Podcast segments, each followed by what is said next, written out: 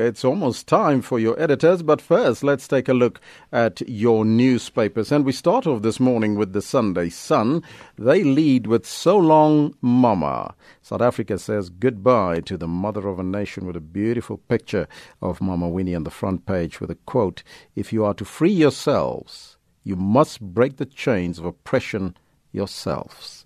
So says Mama Winnie Madikizela Mandela. On the front page of the Sunday Sun, the Sunday World leads with Zenani tears for Mama Winnie. Struggle icon's daughter laments the smear campaign against her mum at Winnie Madikizela Mandela's funeral. On the front page of the Independent, the Sunday Independent, it leads with Juju stokes the fire. Malema leads the charge for Winnie's legacy at her funeral. Uh, that's the big story they have. Bottom of the page, KPMG executives quit over VBS uh, bank scandal. That's the front page of the Sunday Independent. The Sunday Times leads with Mama Winnie's dying wish. A funeral of Mother of the Nation provides a platform for meeting of minds between the ANC and the EFF uh, with a picture of her daughters on the front page there. And at the bottom of the page uh, uh, there that says, We will ask them to come back home because you said it yourself that they must come home. So says uh, uh, Mbalula, the bottom of the page there. That is to the EFF, of course. That's the uh, Sunday Times. Uh, the uh, Afrikaans paper, the Rapport, they leading with uh, Denel, gee 1 miljoen rand beurs aan Noordwes Premier se seun. That's a bursary to the Northwest Premier, son of a million rand. And the Guptas, uh, so vlug is terug, the aeroplane of the Guptas back at uh, Lanseria. Well, that's the front pages of the newspapers. Uh, you can keep them coming, and we'll still engage with you on various topics that we've covered here this morning. Elvis Presley, 6 to 7 a.m., Saturdays and Sundays. It is time for your favorite program back on your radio at 6:35 the editors. This morning we say a very warm welcome to Sophie Mokoena our SABC's acting political editor. Very good morning to you Sophie. Good morning Elvis. And we also say a very good morning to Juanita Williams uh, from allafrica.com uh, uh, managing editor there. Juanita a very good morning to you Good morning. Now, the big story, ladies, this morning is, of course, Mama Winnie Madikizela Mandela. As thousands of South Africans from all walks of life have gathered at Orlando Stadium yesterday uh, to pay their last respects to Winnie Madikizela Mandela. Friends, family, political leaders in attendance reflected on the triumphs and the challenges on, of the life of the struggle icon. Her daughters, decried the humiliation that their mother suffered at the hands of some, and others called for her to receive the highest honors the country has to offer. Now, Sophie, you were there personally yesterday at the stadium and at the house of Mama Winnie. Uh, take us through the funeral yesterday and, and what transpired. Well, in the morning when uh, the the family left the house, it was clear that uh, she is gone and uh, she was going to be laid to rest finally after years of trials and tribulations. And you could see the family, they were in pain. But I think the highlight was when Zenani delivered that speech where she tried to share her thoughts. And I think the same sentiment would have prevailed if uh, Zinzi had to deliver the speech but only the sister who delivered the speech. In that speech, it, it was a very powerful speech, a very, very powerful speech. Zenani often is an introvert. She's very, very uh, private and quiet and diplomatic and very, very sensitive and vulnerable. She doesn't talk much. I was shocked that she was brave to take to the podium and deliver the speech. Zinzi, on the other hand, she is very brave, very, very brave. You can hear in the documentary how she speaks, how she emphasizes points, her body language, her tone, her voice. But Zenani is very, very private, very soft, very fragile.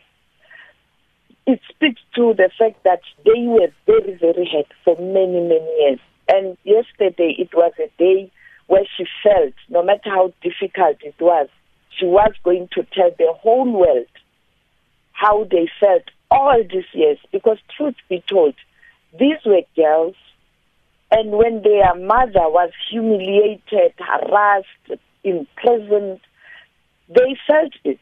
It is for that reason Mamuni took a decision to send the nannies to Swaziland to go to school.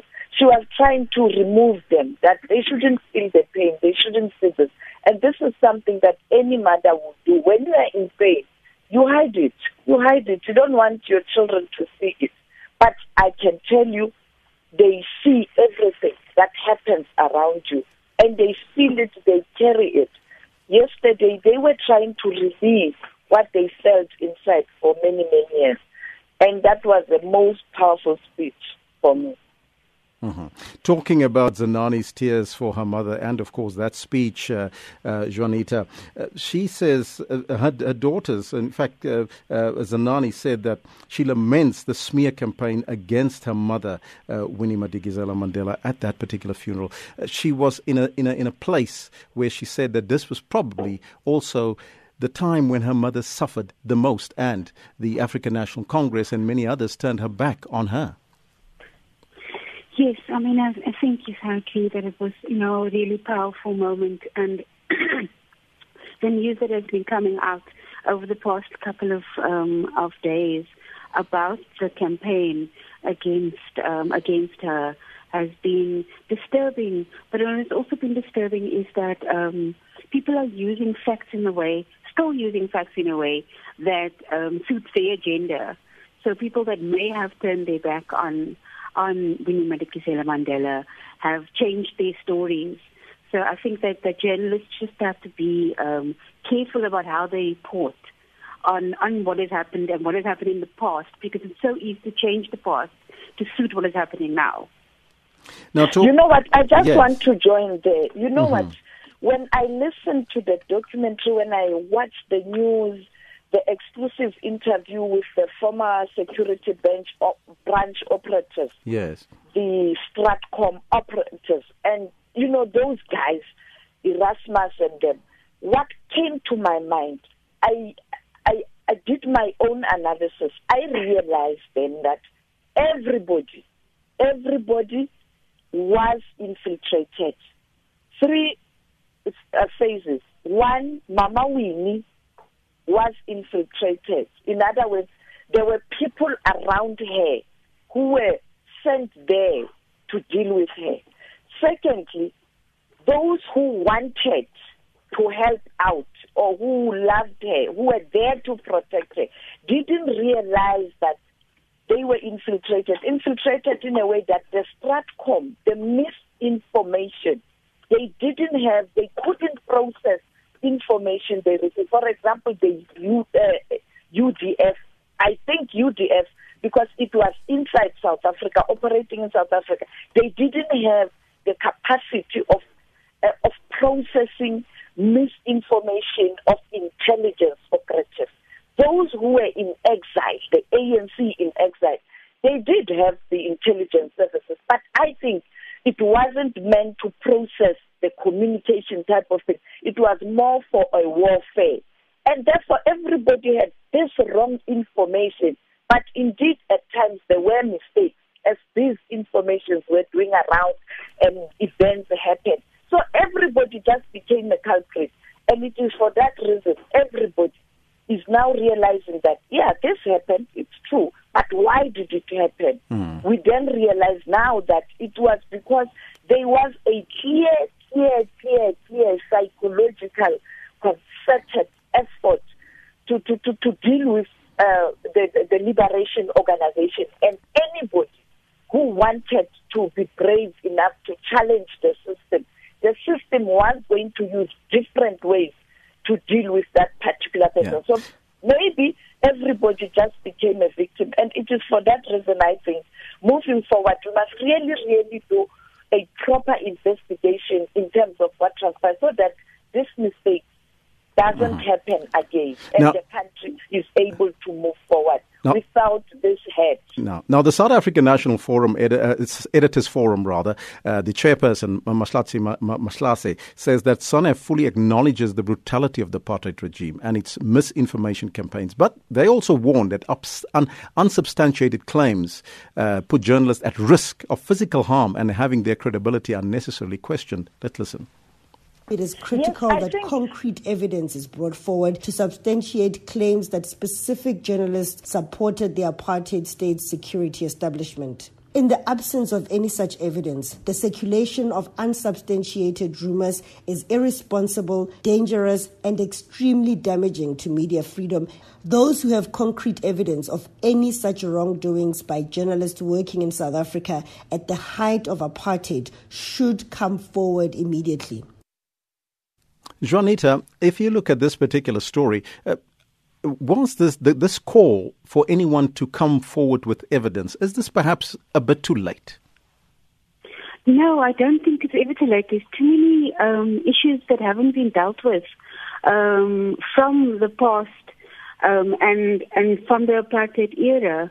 I think that what has happened is that information is becoming freely available and people are able to express their opinions about that information more freely. This is a very good thing. However, it can be damaging to people's reputations if the, if, if the information that comes out is not substantiated. Hmm. So unsubstantiated, I mean, I stand with Stan SANEF, unsubstantiated allegations against anyone, including journalists, is, is, is really damaging. And it needs to be investigated. I agree completely with Sophie. There needs to be a huge investigation to find out exactly who was involved and to detail the action that was taken. And, and I know that at the moment, um, there aren't that many investigative journalism units, but I think that somebody should really take it on as soon as possible. Now, the work of the I think I, oh, I yes, agree. I, I just want to say I agree. Hmm. We must, we must have a judicial commission of inquiry to investigate the sector. I'm saying the media sector because the biggest mistake for me, whether I'm a journalist or an ordinary South African or a, a person who was an activist pre 1994, I feel the fact that media didn't go to the TRC was the biggest mistake because now we're sitting with facts or this information. And people will continuously make these allegations. And people's name will be dragged in the mud. Or it might be true. And as we do this we must be very very careful that uh, we shouldn't continue. Because when you say uh, substantiate uh, those who are ahead who believe in this thing will think you are protecting. On the other hand, when you continuously make the allegations, those who are affected and who are innocent will feel the pain. So we have to stop the pain. Something must happen. It must be investigated. TRC dealt particularly with politicians and the then apartheid government. Other sectors were not touched. Business, religious, and uh, uh, uh, media sector. And now we're sitting with all these allegations. Something has to happen so that you can bring back, uh, you, we can move forward as a nation and forgive or perhaps deal with this issue in a different way. I think a proper investigation is needed so that you can clear people's names. there was allegations also by Max du Preez that that particular list of the journalists was handed over to the TRC, but nothing was done about that list. Juanita. Hmm. Um, well, you know what? I, I I can't speak for the TRC and and the processes that happened there. I think that um, it depends on who handed that list of 40 journalists over. Because as we've as we've said before, you know these these journalists have been accused of doing the work of Stratcom, and who gives the information about the journalists? Stratcom. So if they are Stratcom, they were Stratcom people handing over lists of journalists that they claim worked with them. Why would we believe them? I think an independent investigation is what's needed. I think that yes, if a list was handed over to the TRC, who provided that list? And so you know, Why- all of those details are really important. Sophie? Why did we believe other information that the Stratcom presented at the TRC? Mm. Why? Why did we believe other information that was presented by the security branch in terms of who did what and who killed what, who? And then people, uh, that the TRC uh, made a ruling or a finding or made a recommendation around those people with the information from Stratcom and the security branch. Why are we selective? I'm not saying people are guilty. I'm saying if we want to move forward and forget, I mean, we know apartheid machinery was so, so, so powerful and misinformation could have been spread around so that people's name are damaged. At times, perhaps people were not even aware. They thought it's a genuine information. They didn't have the capacity. As journalists, we don't have the intelligence capacity. We are journalists. We are not intelligence operatives. We are journalists. And you mm-hmm. get some information, you, you, you try your level, level best to, to, to, to, to substantiate or to, to, to gather facts. At times you do get the facts, at times you don't. I'm saying for that reason, I think an investigation must be done. I mean, I was covering TRC. I was covering TRC for this 30 FM. The guy who nearly killed Chris Hani in Lesotho, I'm the journalist who uncovered that person. As I continued to dig and dig and dig and dig, you know, in terms of the stories, the sideline stories that I was doing. Unfortunately, I was doing it for uh, Lesedi FM, a Sotho radio station. Perhaps some people were not uh, privileged to know that, mm. those stories. So there's a lot that still needs to be done. Now, Mama Winnie accuses certain journalists of doing the work of the apartheid security establishment, Stratcom, which led to her being undermined and vilified. Now, as we indicated earlier, Sophie, if there is an investigation, will this perhaps clear her name?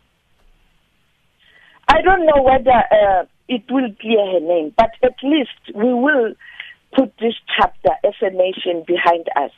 Because you see now, people are now coming up with lots and lots of lots of information. The reality is, of course, that those who were members of the security branch and Stratcom can't be trusted. I mean, perhaps 30% is true and 70% is not true, or 70% is true, 30% is not true. But I think we we have to put this chapter behind us. Mm-hmm. And you can't just say, okay, it's done and dusted. There was heavy rains yesterday at the funeral. We have cleansed ourselves. It's done and dusted. The, the, the, the suspicions will be there. And uh, I'm thinking if some, you know, it's so painful when people make allegations and they don't substantiate the allegations that are leveled against you, or you are being called names, and you don't know. You know very well that I didn't do it. Yeah. And at times you are not that powerful at that moment. There's a public opinion. You can't, you can't, you mm. can't, you can't, you can't prevail. And they so I think something must be done because many people are hurt now. Yes. Let's move on to another story. It's another big one. The Hawks say that they are still waiting for an official request from Parliament to assist in tracking down some witnesses. Uh, this after Parliament has sent a stern warning to the former SAA board chairperson, Dudu Myeni, the Gupta brothers, and former President Jacob Zuma's son, Duduzane, saying that they can run but they can't hide. Now, on Wednesday, Parliament said it planned to ask the law enforcement agencies, such as the Hawks, to track down the witnesses. This is after they snubbed Parliament's Portfolio Committee on Public Enterprises, which is investigating allegations of state capture at some state owned enterprises. Here's the Hawks spokesperson, Hangwani Mulaudzi. We haven't been uh, formally requested uh, to assist. However, as soon as we get that uh, request, we will engage them uh, to find uh, a better and a concrete way to deal with this matter. Now, Juanita, we know that uh, Ajay Gupta was declared a fugitive, and, and uh, he was, he, it was appealed to him that he hand himself over. But this is still not the case, even though he was spotted in Dubai. Yes, I mean this is a this is a case of of where exactly is Ajay Gupta. Um, I think that you calling the Hawks in is, is probably the right move. Um, I think that, however, um, the more resources you have, the easier it is for you to move around the world, and the more possible it is that um, pinpointing exactly where Ajay Gupta is and finding him and bringing him back to um, answer these questions is going to be really difficult. Looking at this particular story, if he's been seen by the members of the public, Sophie, in Dubai, why can't they just go and fetch him? Perhaps because a South African had the video and we saw the pictures, and now we believe that he's in Dubai. How many times we've reported that they are in Dubai? Mm. Google, check the reports, SABC radio and television. Mm. For the last past two months, we've been reporting that they're in Dubai. They're shuttling between Dubai and India. We've been to their countryside where they come from. We've reported. That's why we told the story of a big temple that they are building with almost 70 million South African rand if you translate those uh, uh, the, the dollars they spend. And we spoke to the relatives. We spoke to people around there. We broke the story that uh, the tax authorities are on their case right now. They were supposed to have presented themselves to the Indian tax authorities, you know, for the last past four weeks. They haven't. Last week we were battling even to get the reaction from the Indian authorities, the tax now, because now I don't know whether they are also now scared or what.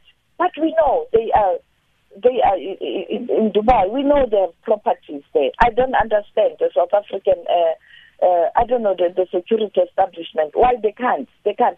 We spoke to the Hawks at some point in time. They indicated that uh, much as we don't have an extradition treaty with uh, with uh, United Arab Emirates, but there's a standing uh, agreement or relationship. It was done before, mm-hmm. where they brought somebody to South Africa to account who was in the United Arab Emirates. Why they can't do it today? Hmm. Now, Sophie mentioned how, how we've covered it here, the SABC. Juanita, from, from, from a print perspective, uh, how did we cover it there? Um, well, I work on digital news. Mm-hmm. Um, in terms of how it was was covered, um, the Gupta story. Well, I mean, I think it's really difficult. We, we're kind of going back and forth um, with his year. He's this is being done to catch him. I mean, it's it's really difficult to cover um, concrete news about the Guptas and the summons because even though it seems like there's a lot happening around the issue, um, the the the system is standing still. I mean, I agree with Sophie. You know, why can't why can't action be taken? If we know where they are, why can't we do something? Now, moving to another story, the African National Congress Youth League Deputy Secretary General Thandi Moraka has called on the league's president, Collen Maine, to step down. Now, she has accused Maine of being an attention seeker after he admitted that uh, the Northwest Premier, Supra Mahumapelo, is the one who introduced him to the Gupta brothers. Now, Maine made that admission during a memorial service for the struggle icon Winnie Madikizela Mandela in Potchefstroom in the Northwest. Moraka says that Maine has tainted the league's reputation as he had earlier denied the allegations when they came first when they first came out last year. Our understanding is that it means that at his personal level, he is telling the nation and everybody else that he has done things in his personal capacity, abusing the space the youth league has given him. And as such, he might be going to court. And one saying, we don't want the name of the youth league to be tarnished by a leader who has uh, already indicated to the nation the possibility of him going to court because of issues which really have nothing to do with the youth league. Does this mean that the league is uh, has got problems uh, and, and, and and perhaps there is fissures within the African uh, the African National Congress Youth League there, Sophie? I think better late than not. Than not you remember uh, there were allegations that uh, the Guptas did fund Maine's private life. There were allegations around the car, around the house, and all that. And I remember at some point in time, on many public forums, he came out gun blazing, defending the Guptas, even insulting those who are making allegations.